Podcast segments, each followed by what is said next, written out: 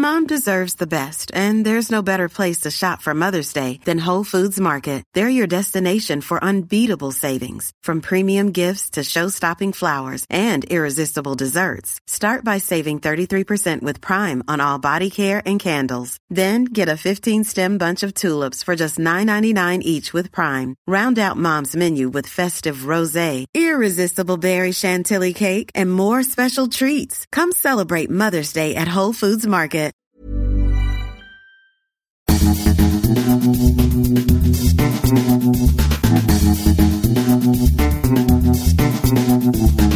This is the Den of Geek podcast, featuring commentary on the latest news from denofgeek.com, as well as other behind the scenes content from your favorite movies, TV shows, and more.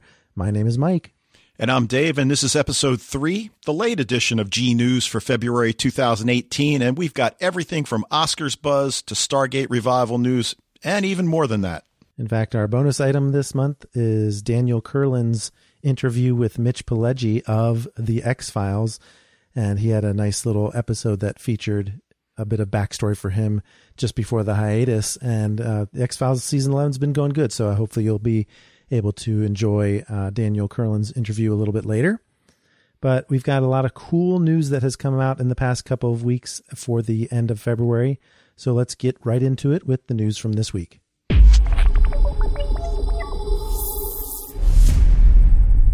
Hi, Mike. Now that Melissa Benoist's portrayal of Supergirl on CW the past few years has, you know, proven relatively successful, it's only natural that more of the well-known DC superheroes receive an opportunity for a presence outside the comic world. So we've been hearing a lot of buzz about Batgirl and, and don't get me started about the ill-fated Birds of Prey on the, well, it was before the CW. I guess it was the WB. But lately we've been hearing a lot about who's going to sit in the director's chair. And Joss Whedon has stepped away from the forthcoming Batgirl movie. And with him stepping down, the internet's abuzz with predictions for who's going to replace him with this DC property. And, you know, while Whedon leaving the project's a big loss, there's a lot of possible successors out there because, hey, this is Batgirl. Yeah. And there are a lot of really accomplished women directors out there. So, you know, maybe it's time to put the boys club on hold for this project. yeah, for sure.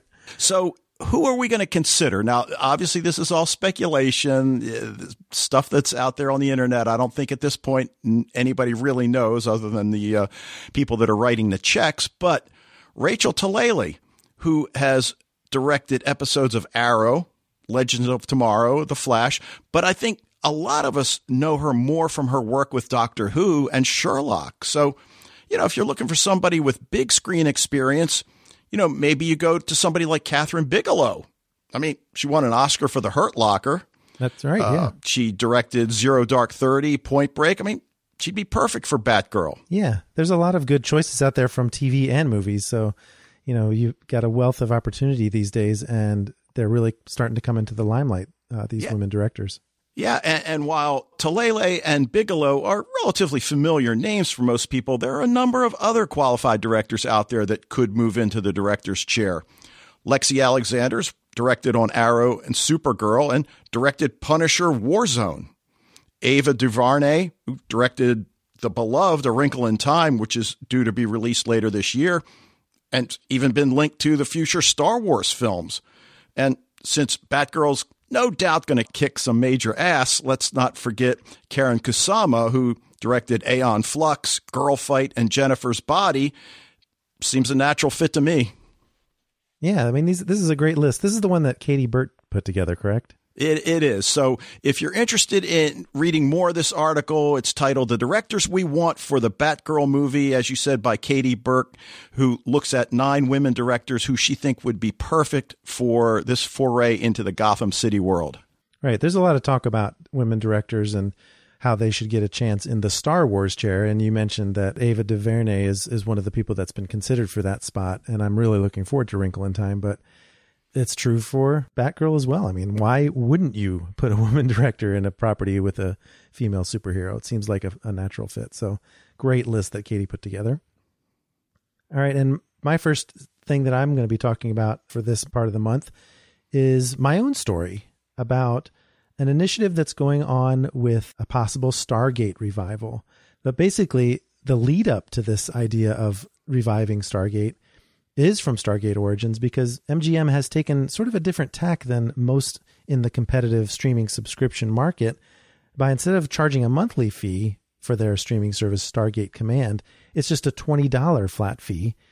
And that gets you the back catalog of Stargate SG1, Stargate Atlantis, Stargate Universe, and even the movies The Ark of Truth and Continuum, in addition to the new short form series Stargate Origins, which kind of takes a look at that initial discovery of the Stargate by Professor Paul Langford, and then the subsequent role his daughter Catherine Langford played in studying the alien portal in the 1930s.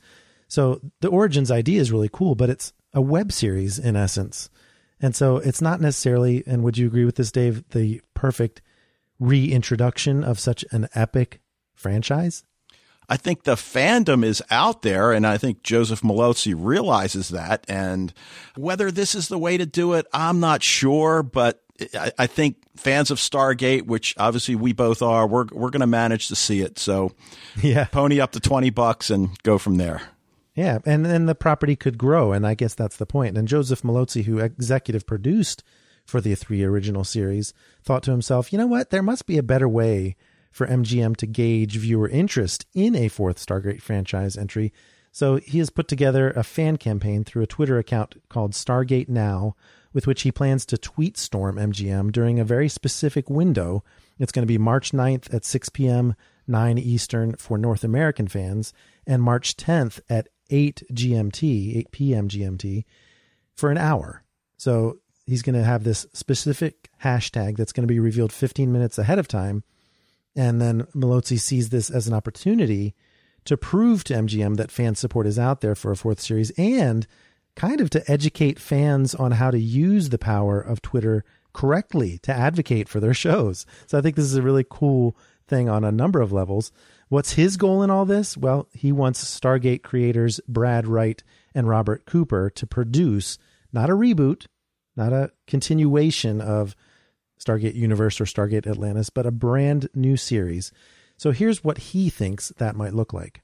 You know, I'm suggesting a show that new viewers can step into and enjoy and, you know, not be confused by the mythology and, and you know, essentially discover, just like any new fan. Whereas because it is in canon, it offers opportunities for old fans to basically maybe be reunited with familiar faces. Okay, and so he wants to basically have this fourth spinoff be of normal scale for a Stargate series, not the web series that Stargate Origins presents, in order to get MG, MGM's Stargate Command going. And he even opened up the possibility that if the Stargate Command service broadens its scope to other sci fi, he might even be able to do a, a Dark Matter miniseries, which is the other sci fi property he produced. So I think he's got a cool idea. I do. And you just wonder whether the guys in suits that are writing the checks are always just one step behind what the reality is of the moment. I mean, he gets it, and, and certainly he tried his best with dark matter, and, it certainly seems as if he was as successful as he could possibly be using social media to get dark matter another season, but you know the network didn't buy it. Still, as you said, uh, he's got to educate the viewers, and, and they're the ones that are going to make things happen. Right, and of course, if you want to look at the full interview, which does talk about dark matter and what happened with sci-fi in addition to the Stargate initiative. Uh, you can read my interview with Joseph Mallozzi at denofgeek.com. Cool. All right. Now, you know, I've said many times, I really don't have much of a background in the comics world. I really didn't read comics as a kid. I had about a year where I read Superman, but, you know, that was so long ago, it doesn't even count. So, you know, when I started reading about the tick, I was thinking like, all right, what kind of superhero is this? So followers of genre TV have no doubt run across the name of Ben Edlund, who's been associated with shows like Firefly, Angel, Gotham, Revolution, and this little show that just won't die, Supernatural. But yeah, except for Gotham, these are all shows I love. And sorry, Gotham fans, I gave it a try. But what I didn't know is that he created the Tick back in the mid 80s as a promotional piece for a local comic store in his town. And as they say, the rest is history. So, what about the history of the Tick, which is now back and streaming on Amazon Prime? Well, you know what's funny, Dave? you didn't even know this when you picked this. I didn't collect comics very much either, but the two titles I collected as a high schooler and college student were The Green Lantern and The Tick. And in fact, I wanted so badly this rare issue of The Tick that I wrote in to the editors of Dark Horse Comics, and my letter is featured in one of the issues of The Tick, the original printing. So this was a series that's near and dear to my heart, and I was glad to see that it seems to be reaching some success on Amazon. Yeah, and that's not surprising when you learn about really the approach that it takes. So we mentioned it got its start in the mid 80s. Well, fast forward to 1994, and Fox gives it a go as an animated series of The Tick. And season one was certainly a critical success, but unfortunately, Fox had its eye and coffers on the associated toy line that the network anticipated would follow. And, and when it didn't, the show uh, ended up getting canceled.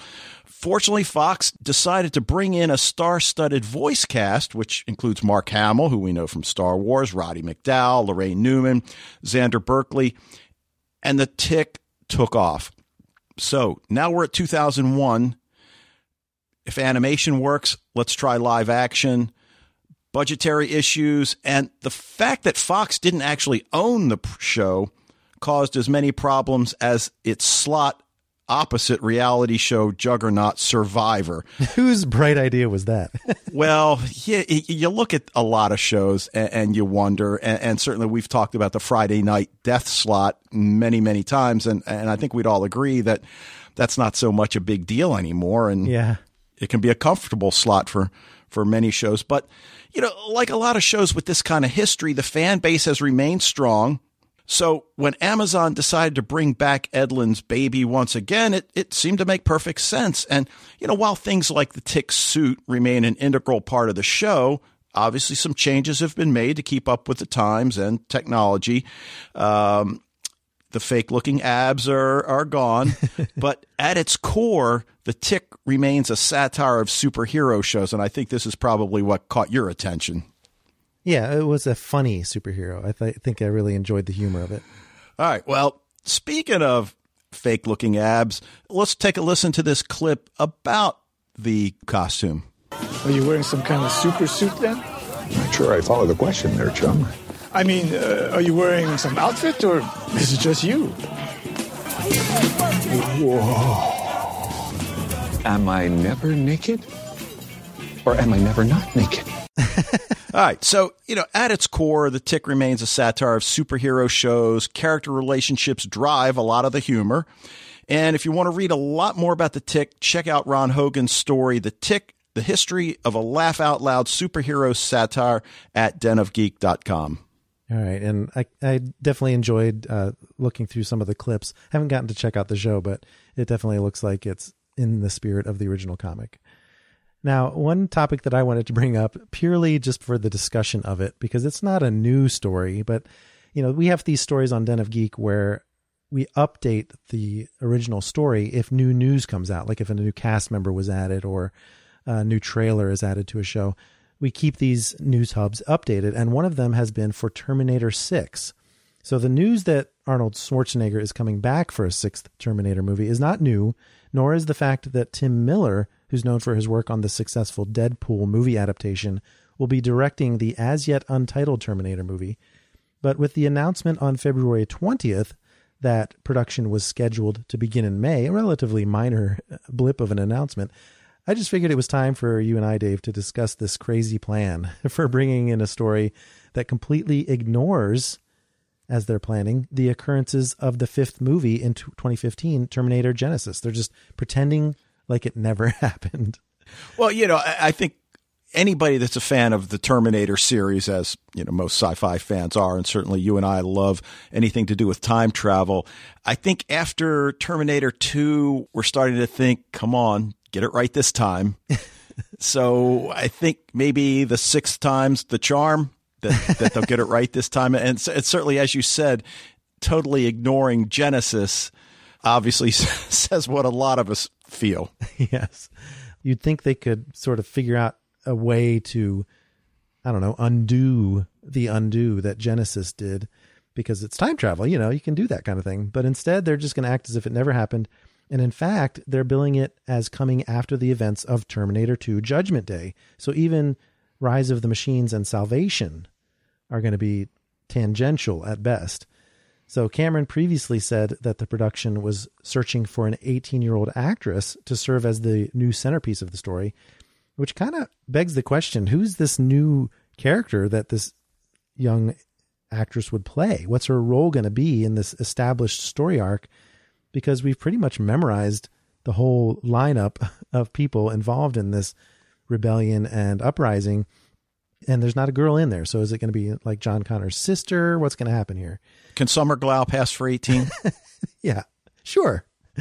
But the coolest news of it that came out late last year was that Linda Hamilton is set to join the cast as Sarah Connor. And she's been wooed for the Terminator franchise before and has turned it down. So you have to wonder what did they put on the table for her character? Because of course her aging can be explained and in fact might actually be helpful in telling the story. Whereas Schwarzenegger's character, the Terminator aging, that's a little bit trickier to explain, but it is a hurdle that they've dealt with in other sequels. So let's play a quick clip from a Hollywood Reporter interview with Miller talking about Hamilton's involvement and how it might be useful. And I think what makes Linda interesting more now is that it would have been so similar to what her character was then. I think here we have a chance to to really show the cost of the decisions she made in Terminator 2, as meaningful as she was to gender and to uh, action stars everywhere. I think it's going to make a huge fucking statement to have that be in the seasoned warrior that she's become. So it'll be exciting to see what they do with these familiar characters, including Linda Hamilton, to supposedly give Cameron's beloved franchise a proper ending. I'm always cautiously optimistic about things like this, but production begins in May. Like I said, that was the the February announcement, and the release date is set for July of 2019. So something to look forward to. Yeah, and Linda Hamilton, you know, joined the cast of Lost Girl for a brief time and, and was just one. When you're ready to pop the question, the last thing you want to do is second guess the ring. At Bluenile.com, you can design a one of a kind ring with the ease and convenience of shopping online. Choose your diamond and setting. When you find the one, you'll get it delivered right to your door. Go to Bluenile.com and use promo code LISTEN to get $50 off your purchase of $500 or more. That's code LISTEN at Bluenile.com for $50 off your purchase. Bluenile.com code LISTEN. Everyone knows therapy is great for solving problems, but getting therapy has its own problems too, like finding the right therapist, fitting into their schedule, and of course, the cost. Well, BetterHelp can solve those problems. It's totally online and built around your schedule. It's surprisingly affordable too. Connect with a credentialed therapist by phone, video, or online chat, all from the comfort of your home. Visit betterhelp.com to learn more and save 10% on your first month. That's BetterHelp H E L P. Wonderful. I mean, it was so great seeing her, and she was her typical badass self. So She was on Defiance too, actually, for a few oh, episodes. Oh, right. That's right. So looking forward to it. All right. And for my third piece, I'm going to talk a little bit about Oscar this year because we got the 2018 Academy Awards just around the corner. And, you know, if you're into the award scene, which I know a lot of us are, you're going to want to check out David Crow's Oscars 2018 nominees, winner predictions, and analysis at, at Den of Geek. But by its very nature, the Oscars generates controversy from the films and the individuals nominated all the way to the end result of who gets to carry home the little gold statue. So, what's on the agenda this year? Well, is The Shape of Water still the front runner for Best Picture? I mean, we've got Dunkirk, three billboards outside Ebbing, Missouri, who seem poised to spoil the party for Shape of Water, but you know, there are also a lot of films that have garnered multiple nominations like Darkest Hour, Lady Bird, Get Out.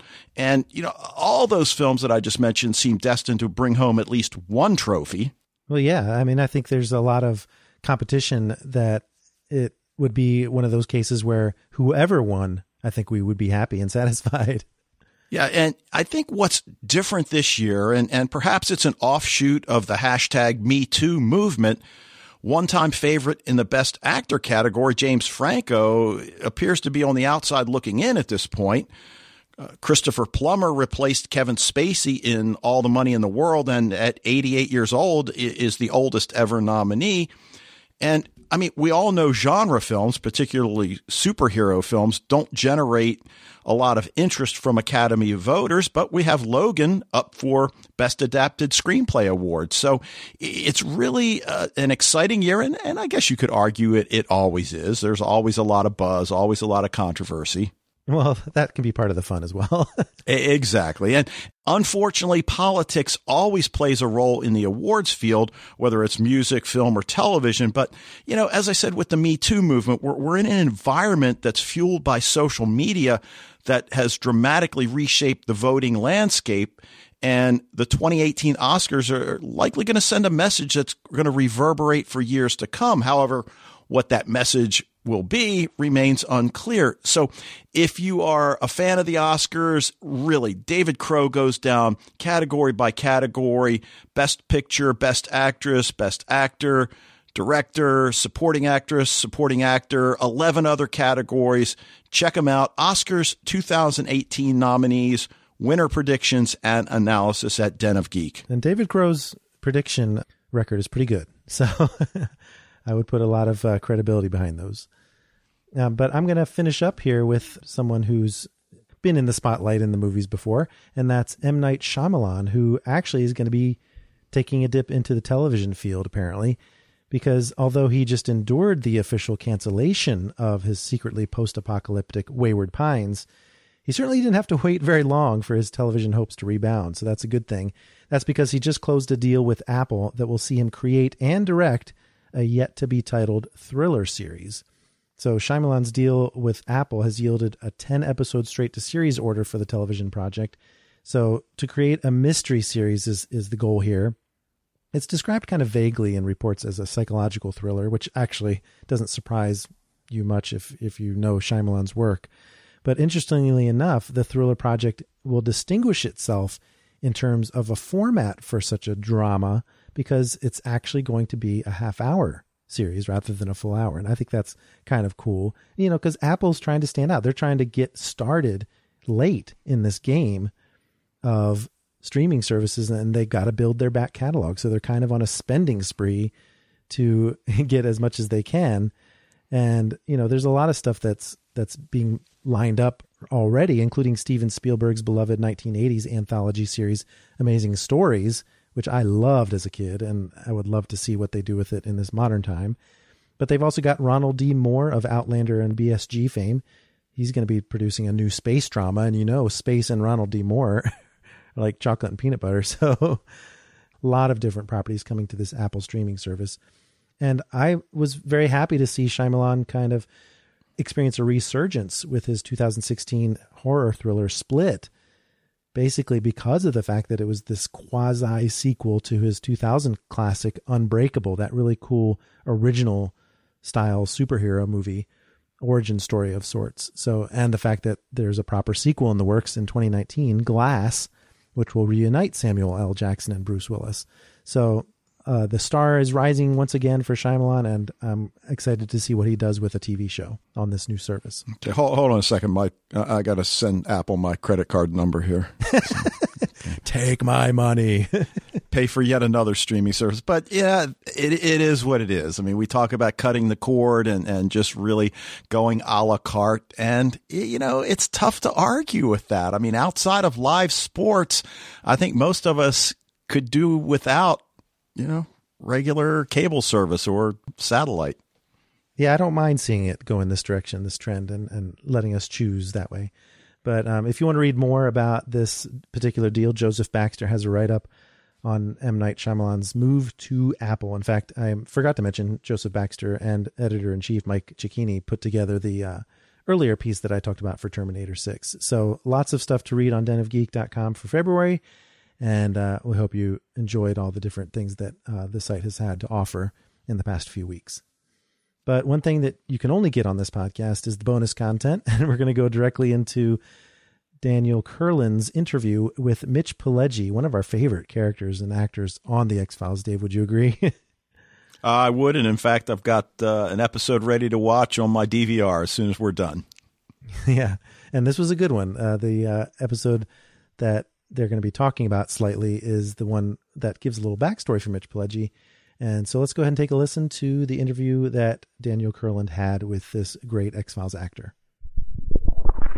It's truly a rarity when a television series can become as much of a cultural touchstone as something like The X Files. The series was not only one of the most popular television series through the 90s, but it's a program that largely popularized serialized storytelling and the larger myth arcs that such shows often hold up as their backbone. The X Files made the supernatural feel accessible and unlimited, and even though this is a series that delights in horror and government conspiracies, it would also establish the model of how versatile a procedural show can be and the right ways to experiment and indulge in genre. Many classic television shows have recently seen reboots, revivals, or some kind of resurgence, but few have been met with as much enthusiasm as Fox's return to The X Files. While the show's 10th and 11th seasons have met mixed reactions and fueled many controversial opinions on the show's current relevance, the series is still turning out creative stories and finding ways to honor its famous characters. For instance, the new season of the show finally allows The X Files to dig into the character of assistant director Walter Skinner and offers up some answers in regard to his history and personal life. We got the opportunity to catch up with Skinner's actor, Mitch Pileggi, to talk about his character showcase from this season and the many ways in which a series like The X Files has changed and evolved through 11 seasons and a resurrection.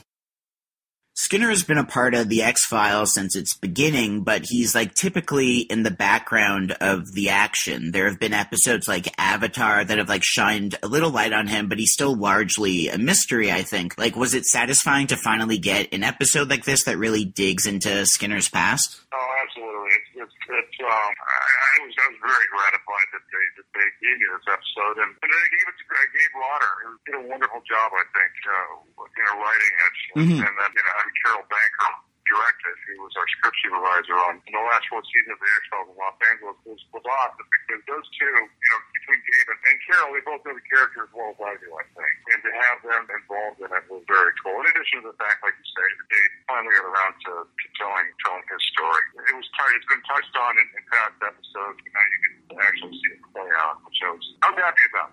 Yeah, yeah, for sure. Throughout the years, did you ever like try and create your own history and backstory for Skinner to like help get in his head? Like, did you picture him in the army? Like, Well, I knew he I knew he was Marine. I knew his, his background was Marine. He'd been in Vietnam. He had a, a, had a body experience. So- they gave me quite a bit of stuff a long time ago about his, his background. That was always there for me to to play with and, and touch upon. So and as time went on, I, I you know yeah in my own mind I, I kind of expanded you know upon what they had given me, just character stuff. So it was, they did give me a lot of real tools for that way. Awesome. I love where this episode is set with Skinner, but like, would you be interested in doing episodes that highlight more of Skinner's past, but are set during his tenure with the FBI still? Like, looking at Skinner's time at the Bureau before Mulder and Scully enter the picture? I think it's interesting. I mean, I, I don't, you know, I don't think I don't know what the storyline would be. There, you know, when, when they spun off the Lone Gunman, on their own series, I was, I went to Chris. I go, well, what about Skinner? And he goes, well, what would it be about? And I was like, well, I don't know. They're thinking about it. What would it be about? Yeah. And, episode, you see, you know, you you, get a look into his where he lives, and I guess it's fairly Spartan, and the fact he's got. Mhm. I thought that was hilarious. I'd always Skinner as being perpetually constipated. so Gabe had fun with that, putting the Metamucil into the that game. Awesome. This episode like explores in a really poignant way the first time that Skinner becomes disillusioned with the government and like learns that they can do wrong. Talk a little on what this means for him and like the decisions that he has to make in the past regarding Davy's father. Well, I, you know, I think, I think our situation in the world right now is really lends itself to that, Mhm. this episode, to what's going on. I think it was, you know, the fact that he finds out that these things have been done to one of his buddies from Vietnam. They've done this terrific things to him. I mean, it just really sets him off. And, and as he says, I, don't, I don't care what I have to do to find out what happened and why it happened and who's responsible for it. And I, and I love that. Yeah. So where he goes forward from this point in that respect is going to be very interesting. I, I thought, okay, well, this gets in the storyline. You know what I mean? Yeah, absolutely. I thought the same thing. I was very happy about that. Mm-hmm. It's great. How do you feel about Skinner's overall role in this season? Because he's like positioned against Mulder and Scully and like stuck in an alliance with the cigarette smoking man. Is this like a nice change of pace, or do you prefer that like Skinner function as more of like a straight good guy, or like what do you think? Yeah, I think ultimately he's their, he's their champion within FBI, but still, he's uh, historically on the show, he's been put in, in predicaments that he's got to operate Yeah. outside the lines of what he has, how he likes to operate, or how what he feels comfortable operating uh, the lines that he considers operating within. It's interesting because he controls Mulder and Scully to some degree too, so he has to help them out, but he's also doing the things he has to do with good intentions. Like he's stuck in an interesting position that is unique to him. Yeah, definitely. And I, and I, and I think that he had a line in one episode. Goes, Moore says, "Where do you stand?" "I- "I'm standing on the line. You keep crossing." You know, so he's in the past he had to maintain his position within the FBI, the bureaucracy, and I think a lot of it he has to maintain that so that he to you know accommodate them or help them possibly can without you know screwing up his potential to give them give them aid. I think it, it shows that in, his, in his speech in this, in this episode where you know ultimately stands. But I think I think it's, it's interesting to pair him up, not just to pair him up, but predicament with the cigarette smoking man that, that he has to tap in, try to figure out exactly you know the right way to go about things so that he can continue to do what he's always done in, in regards to, to Laura Scully. Goes for the rest, they're, they're up and down for the rest of the You so you're always gonna, even though at the end of this episode, Laura Scully gives him the, you know, what would you? It's like, are you? Are Yeah. You really would you said that in the past, and it, it doesn't always, it doesn't always play out. Yeah, absolutely. I guess just like off of that too, in this episode, there's that really telling statement from Kersh about how like Mulder and Scully are to blame for Skinner's kind of stagnant career with the Bureau. What's your take on that and their complicated relationship there? Well, I think it- it's great that that, that, that line was aspect of the story was i- i- included because I so often people go, why is Skinner still an assistant director? FBI? Mhm. Why? And, and I, my answer has always been, you know, because of his association with Mulder and Scully, it's, it's held him back. We find out that, you know, that's so true. It's great. Overall, do you have a favorite episode from the entirety of the X Files or one that really sticks out to you? You know, I've got a couple of them. I'm I'm not a huge fan of Darin Morgan, so I, you know, They're- they're so good. I was so happy that he gave me one line, and I've been, I've been hammering him for so long. Dan, put me in one of your episodes. Yeah. And finally he did. I gave, he goes, he goes, okay, I'm only giving you one line, but it's a hell of a line. And I was like, okay, well, I was very happy to, uh, to have been able to be in one of his episodes. But I mean, you know, Clyde Bruckman's Final Repose, Humbug, Mhm. uh, Home has always been one of my favorites. But you know, I like those ones that are, that are quirky and, and, and oddballs, you know, because that's so wonderful. Yeah, yeah, yeah. Him doing a full out Skinner episode would be really interesting. Yeah, one of my favorite moments too is just that bit in Hollywood AD where you, Mulder, and Scully are in the hot tub.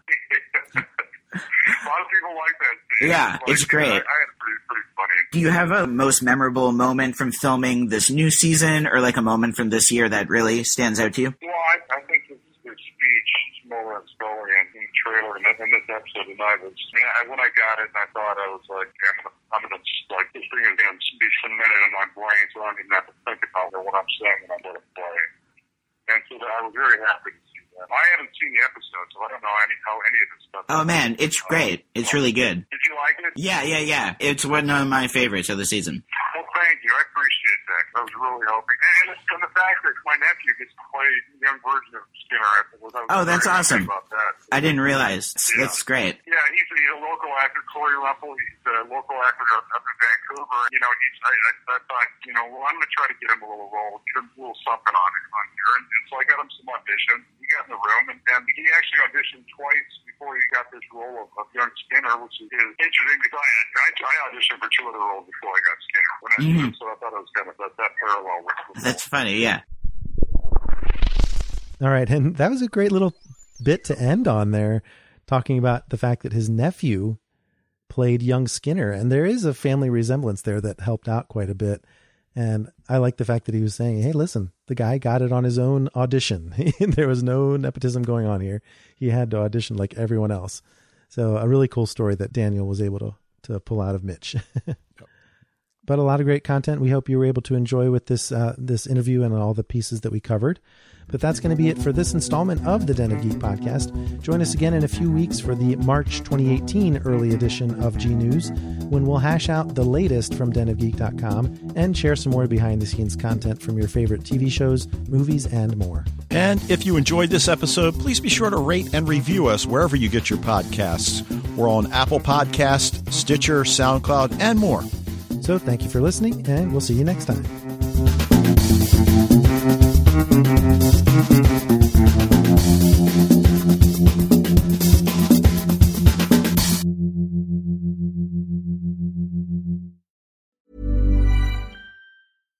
Hi, I'm Daniel, founder of Pretty Litter. Cats and cat owners deserve better than any old fashioned litter. That's why I teamed up with scientists and veterinarians to create Pretty Litter. Its innovative crystal formula has superior odor control and weighs up to 80% less than clay litter. Pretty Litter even monitors health by changing colors to help detect early signs of potential illness. It's the world's smartest kitty litter. Go to prettylitter.com and use code ACAST for 20% off your first order and a free cat toy. Terms and conditions apply. See site for details.